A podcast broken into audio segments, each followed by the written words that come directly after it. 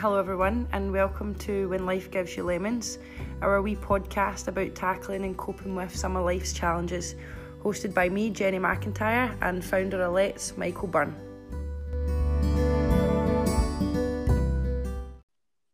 Hello everybody, and welcome to episode five of When Life Gives You Lemons. It's me, Jenny McIntyre, and I'm joined with um, Michael Byrne. Um, we were just talking there about how we absolutely cannot believe it's episode five already, which means we've now been in lockdown for for six weeks. Um, Michael, how are you feeling? Ah, I'm good, thanks, Jenny. Who would have thought we who would have thought we would have had week five of the podcast, but week six of lockdown when we first started this? I know, and in some senses it's kind of gonna. like the blink of an eye, and in others it's it feels like a lifetime ago we had our normal life, if you like.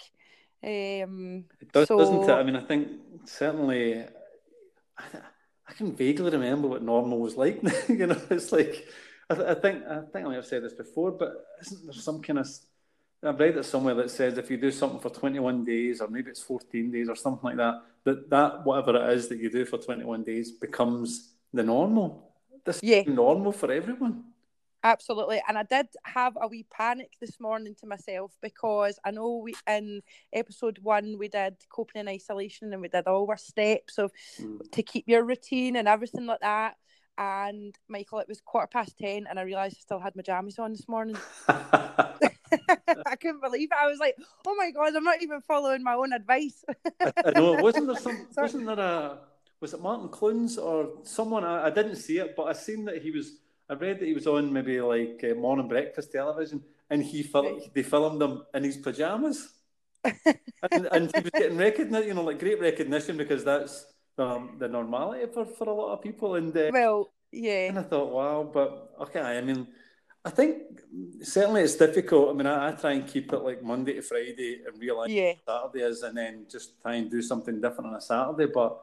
It's really easy to feel like everything's a bit of a Groundhog Day just now, isn't it? Well, don't get me wrong. The laptop was on. I was drinking a coffee. My bed was made. And I just obviously forgot to, today. But I suppose you're, you're just going to have those days where it just kind of everything get, goes out the window, all your routine and everything. And, and actually, that's okay, like, to have those days. So I'm, I very quickly got my jammies back. Uh, uh, I was talking to someone during the week, and we, I was helping them with, you know, some of the...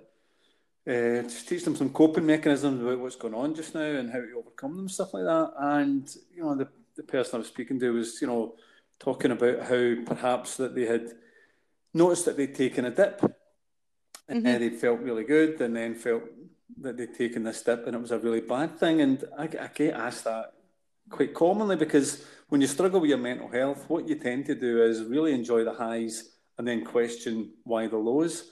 But sure. The reality is, is that people who don't struggle with their mental health can be really happy one day and then can just be a little bit flat the next day, or or, or, or unmotivated, a bit of a tongue twister, or unmotivated mm-hmm. the next day, and just put it down to, I've probably overdone it yesterday, or whatever, I was really happy because I've I finished a book, or whatever it may be. But when you struggle with your mental health and you don't have that high, you start to think, well, I must be really unwell, I must be this, and I must mm-hmm. be that. Mm-hmm. And the trick is to really just separate out, you know, if... If we were regular, uh, you know, in a, inverted commas, you know, and didn't struggle with mental health, you would just have days that you weren't on a high either. So sometimes just separating out and thinking, actually, this isn't just my mental health. It's just because yesterday I cut my grass, I was doing this, I was doing that, I'm doing that, and I'm just mm-hmm. tired. And because I'm tired, I'm not as energetic. And I think it's a wee bit like what you're saying about your pyjamas. I think that there are some days without all of this uh, going on that you may well have done that anyway. It's just something mm-hmm. a normal thing to do. Oh, yeah, totally. And even, I think, um, the weather has obviously been a big, big help. And then I think it was maybe the first day the weather had kind of turned, and you almost feel like a wee bit, something's been taken away from you, because you've you've kind of then had two weeks of glorious weather, and you've and you've built your routine around that. The weather gets taken away from you. And I remember the first day that the weather had turned and it got to the afternoon, and I thought, I think I feel a bit anxious here. Mm-hmm. Um But so it's just like those wee bits of routine being taken away from you. Not all I did was. But doesn't, but doesn't it show you how you can get into a routine relatively quickly, and, and yeah. it can be a positive routine, and it can also be a negative routine. And you're right, mm-hmm. and I think it shows as well how we can be influenced by the weather outside. But when you're working in an office or whatever, you very rarely see what's outside. It's well, exactly. It's sunny when you go in. It's maybe sunny when you come out on your lunch break. It's, it's two weeks there, we were all probably getting on a bit of a high. The weather's great, looking out some summer clothes and shorts and T-shirts or whatever. Mm-hmm. And and I probably, just a bit like yourself, as the weather turned this week, I thought, oh, I'll need to put I'll need to put jeans on now as opposed to shorts. Yeah. And you think, oh, you know, the weather isn't as good as you thought it was going to be. It's not really summer. That was just a freak there uh, of nature and stuff like that. And you you think, I'll now, I perhaps I'll need to stay indoors more than, you know, prior because the weather was a bit good, you know? Mm-hmm. No, absolutely. Um, and I suppose, is there anything kind of over the last few weeks that you feel has kind of helped you cope with the lockdown? Anything you've learned or discovered or anything that you've been up to? Aye, there's, there's, um, there's been a couple of things that I've picked up on, and I, I, uh, I kind of like to try and keep some sort of physical activity in my life. So I've kind of got a weights bench in my garage. I've maybe said this before. I'm rubbish at it, right? I don't, you know, I'm, don't, I'm sure you're not good at it, but I try and do it a couple of days in a row just to get some consistency. But what that does is that when I get up in the morning, I'll get prepared to go into the garage, blah, blah, blah, do an hour or whatever there. And that regulates me for the day, both mentally and physically. And it sets me out because I then think, right, I'm going to have, I'm going to make this for my lunch. That'll be nice and healthy. Mm-hmm. And I'm going to make that for dinner and that'll be nice and healthy. And then at night time, I blow it all away and I have a couple of bars of chocolate, but that's okay. Um, that's my treat. Um, and I find that that's really, really useful for me that, you know, um, when I'm doing some physical activity, I'll then cook something at lunchtime. And like recently I made some vegan uh, Texas chili. Nice. Uh, I made some vegan meatballs. Not that I'm anti-meat. It's just because of when I work out, I'm eating a lot of meat um, because I try to get some protein. Um, but it's been really nice actually just thinking, I'm going to Google some different recipes, look up some things, see how to cook it, and then challenge yourself to make it. And I've made, as I said, some two or three nice dishes this last couple of weeks that has just been that something that I would never have done. But actually then when you eat it, you're looking forward to making your dinner thinking, I want to see what this tastes like now, you know? Yeah, and all of a sudden, beans on toast just doesn't cut it anymore. No, I've I, been, I, had, um... I had a steak on Sunday, you know, nothing great in that. But I was eating a steak and I was thinking, I'm not really sure if I want too many more steaks. I kind of like cooking the, you know, chickpea meatballs and stuff like yeah, that. Yeah, no, absolutely. Would I ever knock back a steak, you know? I've been following um, Just Jess on Instagram, um, and she puts up some fantastic recipes. So over the weekend, I'd made some sort of, it was like prawns that were like breadcrumbs and desiccated coconuts with um, this kind of avocado salsa. But see, in normal kind of life, as much as I like to cook and everything like that, you just, I just feel like I've not got the time. So it has been really, really good to to kind of explore different recipes and and all sorts, a wee, bit, a wee bit of baking, but the only thing with baking is you've then got to eat the cake. Jenny, you need to keep some for me. Till the lockdown, stick them in your freezer or something. Well, actually, just, just before we started this episode, I um, ate a cupcake. Um, I've not even had my tea yet, and I'm I'm scoffing my face with cake. Yes, well, you know, every, you should have a starter anyway. You know, have your tea. Just see your cupcake as a starter. Exactly, and sometimes the worry is that you fill yourself up with your main that you've not got space for your for your dessert, so you're better off just having it first anyway. That, that's it. Look at the positive. You've had your dessert before you even had your main. So uh, even if you only eat ninety percent of your main, you've had your sweet anyway. Exactly, exactly. But there is another one there, so I might go back for another one after this. uh-huh. Don't might, just do it, just have. But I, I mean, I, I certainly have uh, found myself just want to go and do some physical activity, want to want to eat a bit of health. I mean, I generally probably have a healthy diet anyway, but want to try different things. And I think that's a, a really positive thing in your mindset. I don't, it hasn't set into me of, well, I'm doing this, nothing, it doesn't feel like repetitive. I think because you're trying, I'm trying to keep my mind alert. I'm back to writing some poetry mm-hmm. um, that I've done before, and so I don't. And then try to, you know, doing work as well and stuff like that. So it's about having those different things, and just they are part of like coping strategies for me as well. That I don't think, what am I going to do today? If anything, it's like, I can't wait until, you know, maybe eight o'clock at night when I've not got anything else to do. I can sit and have, you know, a, a bar of chocolate or whatever. That I don't drink tea or coffee, but sit and have um, a bar of chocolate and just relax for an hour or two, you know? Absolutely. And I think it's kind of been um, an opportunity for a bit of self-care mm. um, and a bit of kind of, right, let's, let's take a step back and what can we do to kind of look after ourselves here and make us make ourselves feel a bit better. And I have to say, even sleeping wise, because I've been getting up and still doing a bit of work and doing some exercise and eating really well, I've been sleeping tremendously um, over the last few weeks. Um, so it's obviously kind of continuing with these things and continuing with your routine. It's obviously, yeah. and, I, and and the fact that I think if, if we're getting if we're getting the same sleep pattern, you know, that, that's roughly, you know, you're not getting seven hours because you're going to bed at three o'clock and waking up at ten. You're getting, if you go to bed at eleven, you know, you're still getting seven or eight. It's your normal sleeping hours, and uh, you know, sleep deprivation can be a real difficult thing to handle for a lot of people. I, I know that personally. When I was really struggling with my mental health, my sleep deprivation was terrible, and the mm-hmm. worst I would maybe only have one or two hours a night, and Um, and try to function on a normal level, and uh, but you know, it's different. People have different ways of dealing with that. But well done, you. Um, no, definitely, and as well, the other thing that I've been absolutely loving, because um, obviously with training and the weightlifting and things like that, that's generally the only kind of training we'll tend to do. But what I've been really enjoying about the last few weeks is that the variety. So if the weather is good, then just getting up and going for a run, or maybe a day of weightlifting, or a day out on the like the bike or, or whatever. And the variety has been like like you're saying, it's like you're kind of excited to get up and see what you get up to that day. Um, so that's another thing that I've kind of.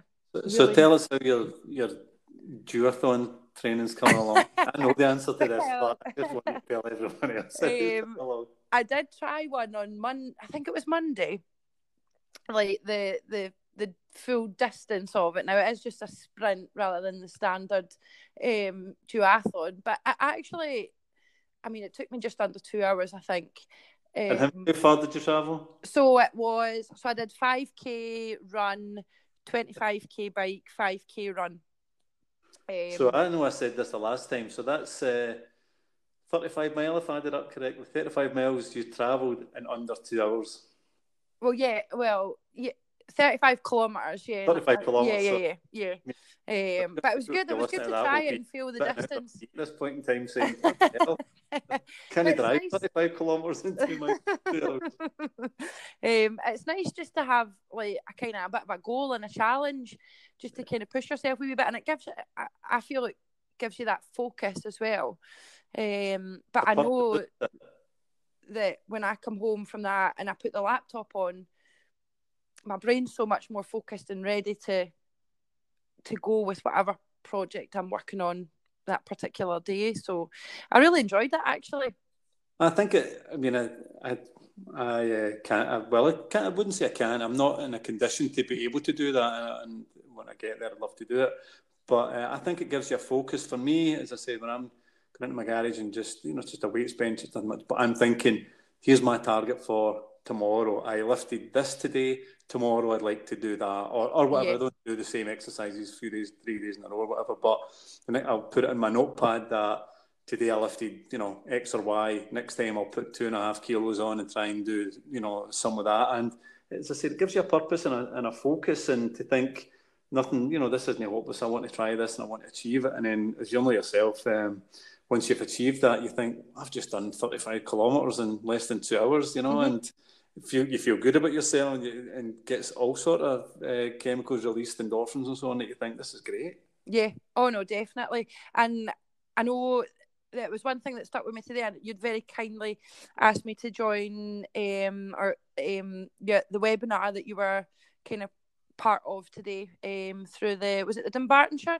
Chamber? The Barton, uh, Dunbartonshire Chamber of Commerce. Yeah. Um, and it was absolutely brilliant, so thank you very much for, for asking me to to be part of that. Um, but Mark Tiffany, who was, is it the owner of um, D C S gym, I think it was? Yeah, um, he'd been talking about how if you make yourself one percent better every day, within a year that's in nearly thirty-eight percent better than than the year before. So it is just about all those tiny tiny wee steps that if you just consistently take them, no matter what it is, it doesn't necessarily have to be exercise, it can be anything, but yeah. just consistently taking those small steps makes a big difference over the course of just one year. Absolutely. And I, and I think that's I think that some what he spoke about, one thing particular is that sometimes we um, set a goal and think we can get to it relatively quickly without proper preparation uh, and without proper planning. Um, so like you, you know, you want to compete in that duathlon, you know, you need to get up to a certain fitness level to be able to compete in that. But someone starting from this, you know, zero fitness and so on, thinking I'm going to do that, but I can do it in two weeks' time. It's really setting himself up for a failure without taking the proper steps. And it's, as he said, uh, if I picked him up correctly, it's about working on what your weaknesses are.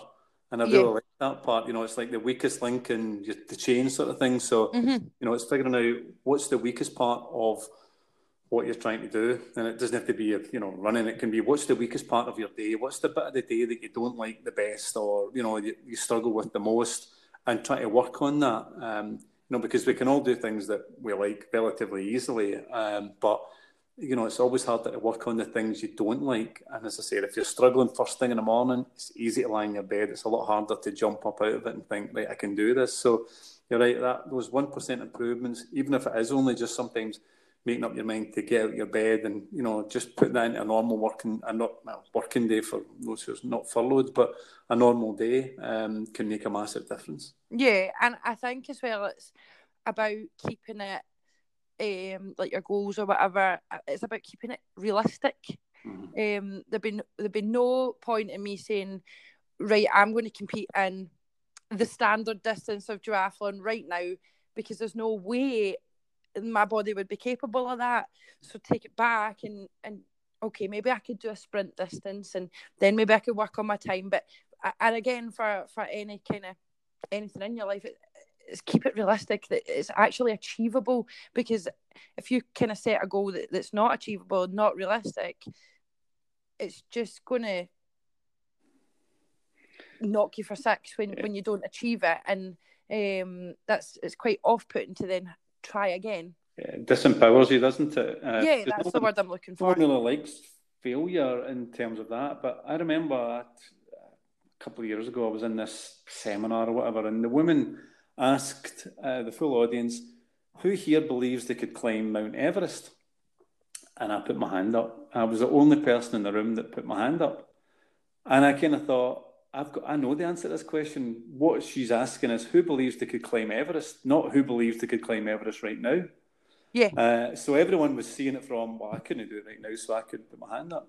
And my hand, I put my hand up, and the woman kind of looked at me, and I said, I believe I, of course I could climb Mount Everest. I could climb Mount Everest with the correct training, with the correct preparation, because I believe that anything's possible. I couldn't walk out of whatever it was in Glasgow and go and climb Mount Everest. That would just be absurd. Um, but I believe that I could do it. I would have faith and ability in myself with the proper training, the proper preparation, the proper mindset.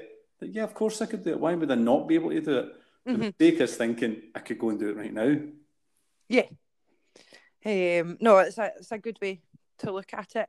And sometimes I, I overly believe, but I think that's better than underly believing, if that's even a word. I'm not really sure. Aye, well, do you know, when we were, when you were, Uh, for the viewers, when you were messaging me the other day saying I'm just about to go and do my trial for this thing, and uh, the thought came into my head, uh, the saying, and I know I have a saying every week, I kind of feel a bit silly, but uh, I think it was Roosevelt, the American uh, American president, uh, or it was Henry Ford, I can't recall. Um, basically his saying was, whether you believe you can or if you believe you can't, either way you're right. Yeah. So if you believe you can do something, you can do it. You might not necessarily be able to do it right there and then, but you believe that you can do it. And the flip of that is that if you believe you can't do something, your mind already is, has set up that you can't do it. And pretty much there's no point in even trying, because if your mindset going into something is, I can't do this, a little bit lockdown, a bit like lockdown, I can't do this, I can't do this, I can't do this. Well, you're going to really mm-hmm. struggle with that. Whereas mm-hmm. if your mindset was, of course I can do this, I just need to learn how to get through it. I just need to learn how to adapt to it. and so on. But it is all in the mind. And, I, you know, when you were saying, I'm going to go and do it, I was saying, you go and do it. You believe you can do it, you go and do it, you know. Yeah, but if you don't hear from me in an hour, it means it's killed me. Yeah, and when did I hear from you? The next day. I think you actually, that night you messaged and said, are you okay? I've not heard from you.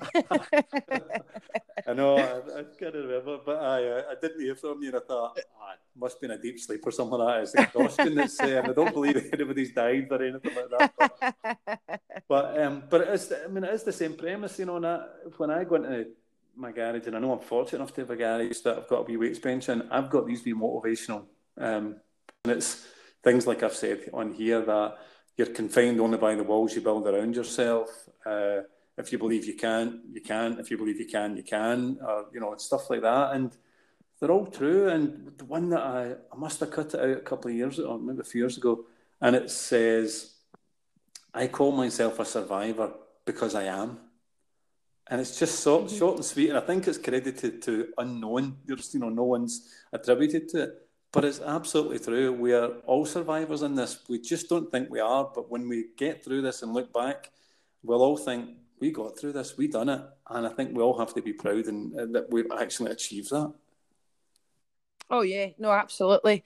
Um, and it'll be interesting to see what the kind of, what the government say next week, um, whether they be a wee bit more kind of lenient with the restrictions or whatever. But I suppose we just have to be be prepared for the answer to be that they're they're not going to be um, loosened off at all, and that's when your head plays a really important part or a really important role. Three weeks you can breeze by. Six weeks is a slightly different story. Nine weeks. Yeah, can you imagine that if at the beginning they said you're going to have nine weeks of a lockdown? It would have been really difficult for people um, to get their head around that. So it's far easier to say to people, we'll do three, then we'll do another three, then we'll do another three. It is a bit like training. Whereas if somebody says, yeah, it's those small steps. Well, it's like, right, nine, let's just get through this. I can't do nine because it's, you think it's insurmountable. And I think we'll look back on that and think, um, well done getting through it. Um, but it's interesting as well because I, I, I, I deliberately don't keep up with a lot of media and stuff like that that's going on just now. Um, but I did read that B and Q and a, and a couple of things, McDonald's are perhaps getting ready to open up and things like that. And it reminds mm-hmm. me a wee bit of when the Berlin Wall came down. Now, I know you're probably only about three months old or something when the Berlin... Yeah, uh, maybe. But the Berlin Wall came down um, by a complete accident. It wasn't, there wasn't a government instruction or anything like that. What actually happened with the Berlin Wall was that people were gathering at the Berlin Wall and then just started pulling bits of it away and then pulling more bits of it away. And then no one stopped them. And then ultimately the wall came down.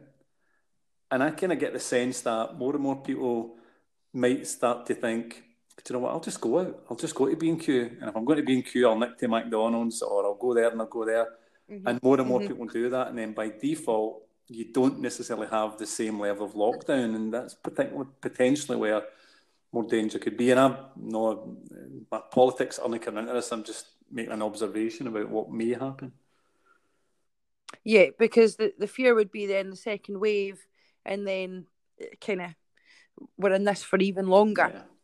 And I think that's the one thing that everybody wants to avoid, whether you're, you know, whatever your views might be on the government and all that sort of stuff. I think it's just kind of eclipsed by the greater good of, well, nobody wants to catch it, nobody wants to pass it on to anyone, and we need to really do as much as we can to prevent those things. And I, and I, I understand that people's mental health and so on will become increasingly jeopardised um, by this, but it's a, it's a necessary evil at this point in time to just adhere to the government guidelines, however frustrating it must be. But one of the best things that I think will come out of this is the actual reduction in stigma around mental health. Oh, absolutely, yeah. I've never heard mental health spoke about so much on, you know, on the news and on various television programmes that I've maybe caught where they're talking about we all need to put things in place for mental health. And if, if you know, if anything is going to reduce the stigma around mental health, it will be this, because hopefully more and more people will start to talk about mental health. There'll be an acceptance now that, yeah, of course, staying in your house for nine weeks is bound to have an adverse effect on mental health. And actually, so these other things now that I start to think about it, uh, and it brings the conversation almost a normal you know, conversation, how's your mental health been during lockdown? That doesn't sound like a strange thing to ask anyone, but two months ago it would have been a strange thing to ask someone, so how's your mental health? Yeah. Mm-hmm. And yeah, the more we can talk about it, the better, and the kind of more normal, if you like, a question it, it becomes. Um, the unfortunate side of it is that bec- the, the only way we can get to this is by people experiencing it to be able to then want to talk about it. Oh. Um, but if we can break down some of those walls over the next few weeks and barriers and stigma, then all the better. Definitely. I mean, what I've over probably since the last time since we did the last podcast, uh, I've had quite a few people contact me, um, just asking for some help and advice. And indeed, as I was saying, uh, you know, you're getting contacted more and more, which is a great thing. That means that people are reaching out and contacting people, and you know, seeing the podcast or seeing posts on LinkedIn or, or whatever, you know, and. That's great, because normally that may well never have happened, um, that people are starting to recognise, actually, I've got a bit, I'm not feeling the way I did. Uh, maybe I've got a problem or a concern with my mental health. Actually, I know who I can go and talk to. And that's a fantastic mm-hmm. thing. That's something that I was never capable of doing before I had my breakdown. So I think that's fantastic that that's happening now, you know. And I was actually kind of, I know earlier today in the webinar, you'd mentioned a few figures Um, with regards to investment into mental health, which they just kind of blew me away slightly. So, so it was for every pound somebody invests in mental health for their employees, the return is like one fifty to nine pounds or something like that. Like that. that that's, and that's a statistic. This is how big a deal it that's is. That's a statistic, and anyone can find that. It's in the Farmer Stevenson report in two, from two thousand and seventeen. So it is a proper statistic. And basically, it quotes all these figures that says, you know, the loss to the British economy prior to this, obviously, uh, yeah. ranged between forty-three to ninety-seven billion pounds lost due to mental health, uh, whether that directly be sick days or under productivity through presenteeism and various other things.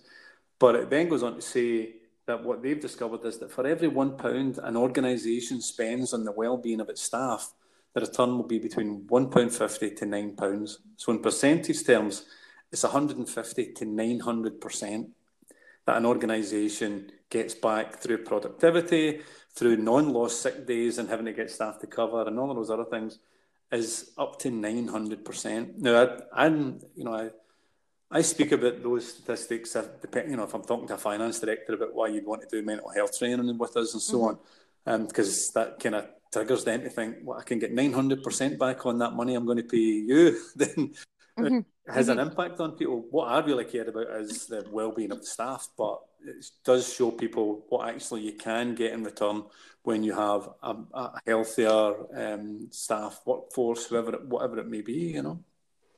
Absolutely. When you put it into figures like that, it kind of makes you realise, like, how big a problem this this is. Well, Well, before we even go into lockdown. The other side of that is, is why would you not invest the one pound? Why would you not invest the hundred pounds or a thousand pounds or whatever it may be, knowing that you're going to get nine hundred times that back? Um, and, you know, it's, it almost becomes a question of take the morals out of it, of, you know, want to have the well-being of your staff. Why would you not do it in terms of a business sense that you get that productivity back to you? Mm-hmm, mm-hmm.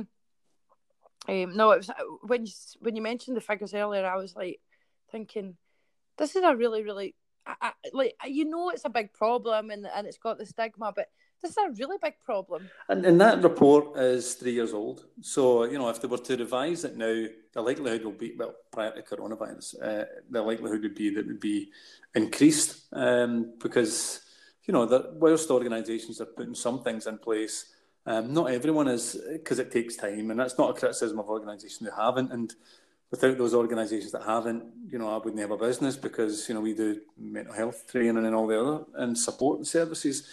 Um, but, yeah, I mean, I, I think that more and more we're beginning to realise the importance of good mental health, but we're also beginning to realise that hopefully it's okay to struggle with your mental health and see it not as a barrier or a loss of value within the workforce.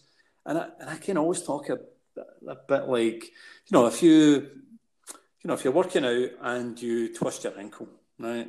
You go over on it, you go to doctors, you might get put in a cast, and perhaps six weeks later, you'll be okay again. You'll still be a wee bit mm-hmm. sore in your ankle joints or whatever, but, you know, you'll be ninety percent back to whatever you were and so on. And you'll be a, still be a valuable member of your workforce and your business and so on. Um, it's no different with your mental health. If you're struggling with your mental yep. health, you need support, our services or whoever it is, but you can still come through that and return. I'm living proof of that. If I can get through the stuff that I got through and be relatively productive, depending on, you know, how you view productivity, but fully functioned, valuable member of business and society, other people can do it. And I think that's the problem with um, ongoing businesses sometimes. And one of our stats I, I said today was three hundred thousand people a year lose their job through mental health. Yeah, that's, that's right. Incredible. I mean, I stay in Glasgow. That's half the population of Glasgow. So over two years, that's everyone in Glasgow losing their job through poor mental health. And that's either because they they feel that they've no option but to leave, or the organisations, um, you know, end their contract or whatever. It's a mm-hmm. scary stat. It is, and and all the stats that you kind of you mentioned today, that they are scary. Um, And I suppose it's just about everybody being that bit more understanding at the moment, um, and kind of reaching out that wee bit further. I know you'd said you, you would turn up at work with, with your suit of armour on and a smile on your face to try and fool the world to think that you're okay. So it's just trying to break down that suit of armour with people. Absolutely. And I think that, you know, the advice I was talking about today is that, you know... Um, Don't look at it, you know, if you're in contact, if you're an employer and you're, you know, um, Zoom calling your staff and stuff like that, and they're asking how they are and they say, oh, I'm okay. You know, the likelihood is that in reality, when you take all things considered, they might well be struggling um, because we're into this for mm-hmm. six or seven weeks now, and it'd be perfectly natural to be struggling.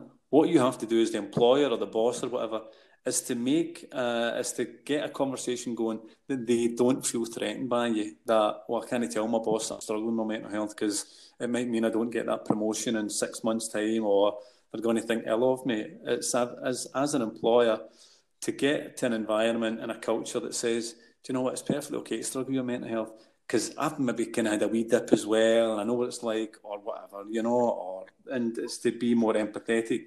And I think the, the biggest thing mm-hmm. that anyone can do if you're a manager or business owner or whatever is to actually care about your staff. That's the biggest tool that you can have. Yep, absolutely. Um, and empathy, that's that was kind of something that I was going to come on to as well. That's, again, that kind of understanding. And I mean, we've all been there um, at one point or another, in some form or another. So, like you say, show that you care and, and that you understand, or, or maybe you don't understand, but you you kind of... Yeah, and, and it's okay. If you don't understand, you what you then need to do is put the person in contact with someone who who can talk to them. You know, there's, there's yeah. a famous quote, again, I'm being my quotes, but I'm sure I read something recently that said, you know, uh, you know, a great leader doesn't know how to do everything. A great leader knows how to contact or, or, you know, get the people who do know how to do things best to do those things best. Um, you know, you, you know, if you take it in a football context, you know, Jose Mourinho wasn't a fantastic football player. There's so many great managers who weren't great football players, you know, so it's, but it's, mm-hmm. you know, we've all got different strengths and abilities, and great leaders don't always know how to communicate with staff about all those things, but they know a person that can, and sometimes more valuable. Yeah. Oh no, absolutely, um, and and even more so from from their own person's point of view, that that might be something that suits them better. They might be be happier to talk to, to somebody that's kind of not within the, the circle of of work or that environment. But again, these are all just kind of individual preferences, and, and what works for one person won't absolutely work for another. That, I think that's what I said today. It's like it's like one size doesn't fit all. It's like we don't we don't all want to drive the same type of car. We don't always want, you know, spaghetti bolognese for our dinner. We don't always want the same things because we're all different. And what suits one mm-hmm. person, absolutely, can guarantee won't suit another. So it's about making sure that as an organisation you have a tranche of support available. You might have this option, that option, that option, option, and the person has the choice. It's not like, you know, a lot of employee assistance schemes. you know, the first protocol is you'll get up to six weeks with a counsellor and that's it. But where's the options? And I, I know that, you know, the services that we offer, um, you know, I've had loads of, you know, testimonials back saying, uh, you know, an hour with, with me through the sessions we do is far better than uh, some of the sessions they've had with counsellors. But that's not to say counsellors mm-hmm. didn't work. They just didn't work for that person. And about saying, look, yeah. our alternative counselling doesn't have to be the one and only. And I'm still mesmerised to this day as to who said six weeks of counselling would be, up to six weeks of counselling would be adequate, because every organisation you talk to says, that's what we've got. Somebody somewhere must have started it off yeah. and everyone just copied it and thought it was a great idea without asking. Yeah, it'll be like a kind of... What would you like? Out of you know? date. Statistic somewhere. It's been written into a policy somewhere, perhaps, and everyone's just adopted it. And I understand that. I've done that plenty of times in yeah. my, my past as well. But what we should be doing, and I know I said this today, and is actually engaging with staff and saying, look, see if you were struggling with your mental health, how would you like us as an employer to know about it? And then what would you like us to do to help and support you? And have it that mm-hmm. approach from the bottom up, as opposed to, if anyone's struggling with your mental health, here's what you're going to get. That just leads to people saying, I, I don't want that. Um, you haven't even asked me, how do you think that will help me when you don't know what's wrong with me? Yeah. Well, not that anything's oh, wrong, but you know what I mean? Yeah. You know, what they, what they want to discuss no. or what the concern may be, you know? Mm-hmm, mm-hmm. And it's actually just dawning on me as well, Michael, on a kind of separate note. I know we had kind of mentioned it, but today was meant to be the supper club where you were going to be coming to speak at. At, um, you had me in your I diary I was today. To be making my way down to air probably for a speaking engagement around about now, probably. Yeah, because that was that. That must have been January, was, was that, or something? It? We put that date in the diary. Um, little did we know what, where we well, would be. I mean, I think that's that's really the lesson, isn't it? I mean, if we were to say back in January, four months ago, that this would be the situation, and I think. That's, you know, the situation for a lot of people just now is thinking, oh my goodness, where will we be in four months' time? Um, but it just shows you, you know, the, it's the best laid plans of mice and men, as they say, you know, that, you know, live in the moment, um, plan for the future as best you can, but absolutely live in the moment. Yeah, and it's kind of about not being disheartened when it doesn't all go to plan. Um especially, so the, the, the supper club or whatever was meant to be tonight, and it was, it was like, my first one as the business, and it's something that you're super excited for, but actually when it's taken away from you, you can you can be upset and disheartened, but it's it's all out with your control, and, and there's no point kind of getting overly worked up about these things that you you just oh, can't absolutely. I look, that you know, I, I'm pretty sure some of the most beautiful destinations in the world have been found because someone took the wrong road, or someone got detoured, or someone, you know, got the wrong directions. And some of the most beautiful places in the world have been found by not sticking to the path or sticking to the road. And, you know, I think that's just the way that yeah. you look at it. And there's been many amazing things have come out of um, the last six weeks. I know many dreadful things have happened, and I know that, I get that. But sure. um, it's about, you know, we would never have done this series of podcasts had this not happened. I would have been coming down to Kilmarnock tonight and doing, you know, a chat, having a talk and stuff like that. Um, so there are, those are things that can still happen when, you know, social distancing things uh, are diminishing as such. But look at all the things that have, the great things that have happened whilst that's ongoing at this moment in time. And, you know, I think there are just some things you wouldn't change. No, absolutely not. And I think I kind of mentioned it in um, the first episode as well, but as much as we're all kind of isolated, if you like, at the moment, I've never ever felt so connected to to friends and family ever before, because I feel that everybody's making so much more of an effort to stay into oh, quiz night and cook-along and Zoom call and and and all that stuff. So th- that's a blessing that you have to take away. Uh, you know, I think that that's the best way to look at it, isn't it? That I think. If it was real isolation, I think you've said this before, if it was the middle of winter where it was dark until nine and then dark from three, you would feel trapped. And and if we didn't have the technology that we we have just now, it would it would be a lot a lot worse, you know. And I think that would be a real mental detriment um, to ourselves, that if you really couldn't communicate with anyone except for the person who was in the house with you, and if that was just yourself, it's a long day. That's a long six weeks or nine weeks, however it may be. So I I think we have to be grateful for, for what we've got in terms of if we can stay positive, of look at the things that we can do rather than, you know, being critical of the things that we can't do. And that's the perfectly natural thing to do, is to criticise all the things you can't do. But as we've already said in this conversation, look at all the fantastic things that we have been able to do and people can do despite the situation that's going on around us.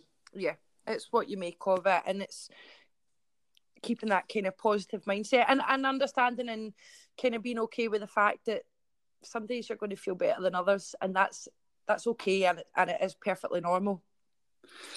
Aye, and I think we said that at the beginning, you know, I think that nobody really ever wants the highs all the time, because it's really difficult to keep the highs all the time, and nobody wants the lows all the time because they're hellish.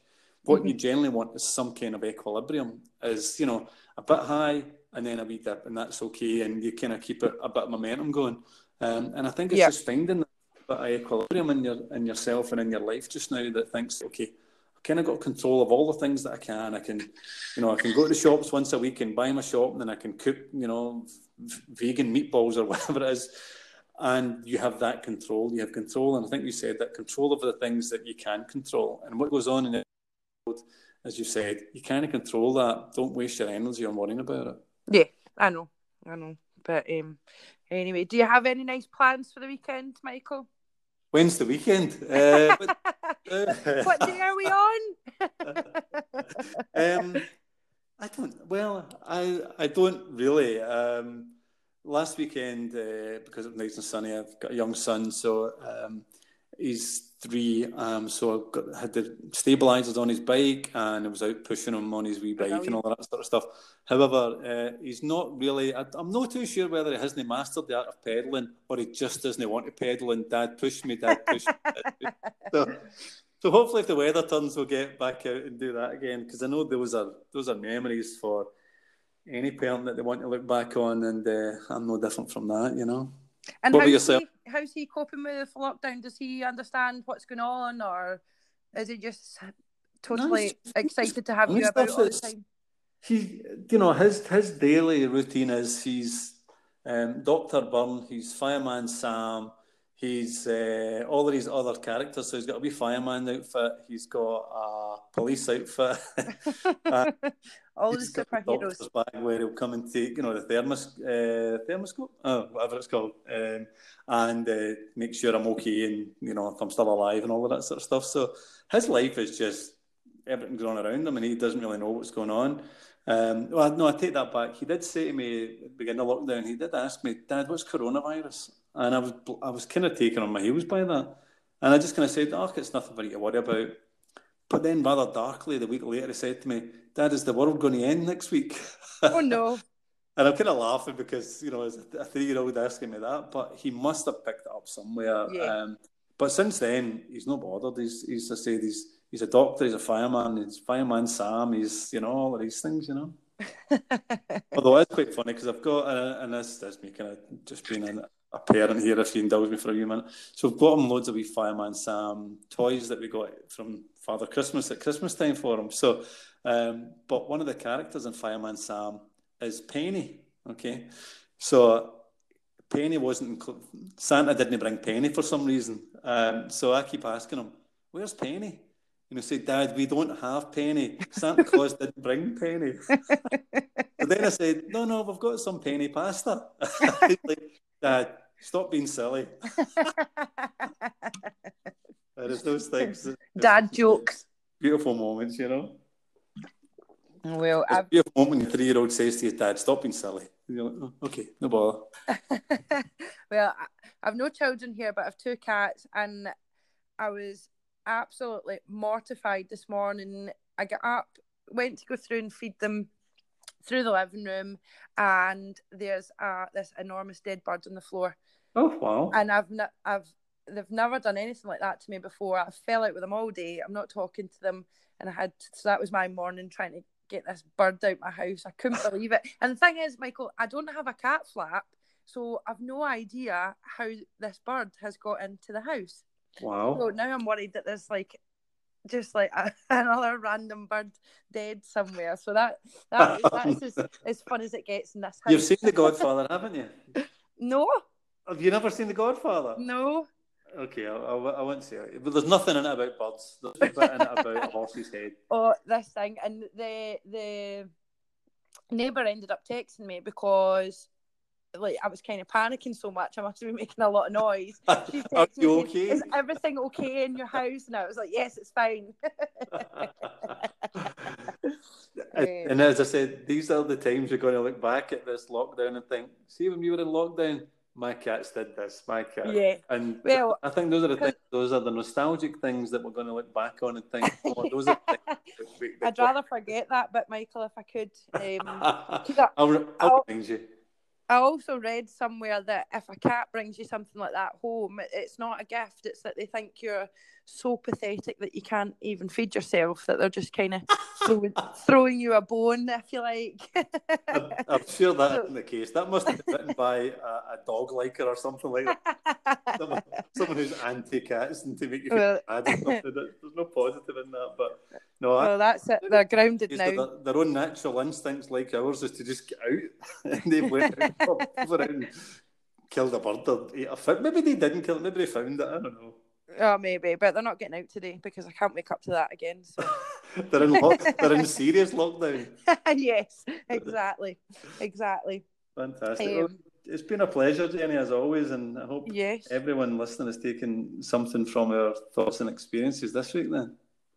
Yes, and we um, look forward to speaking to you next week. Absolutely, we've got some great guests lined up uh, for the next few weeks as well um, that we're really glad to have and who have given up their time to come and join us and uh, help and support everyone with their stories as well. So we'll speak to everyone soon then.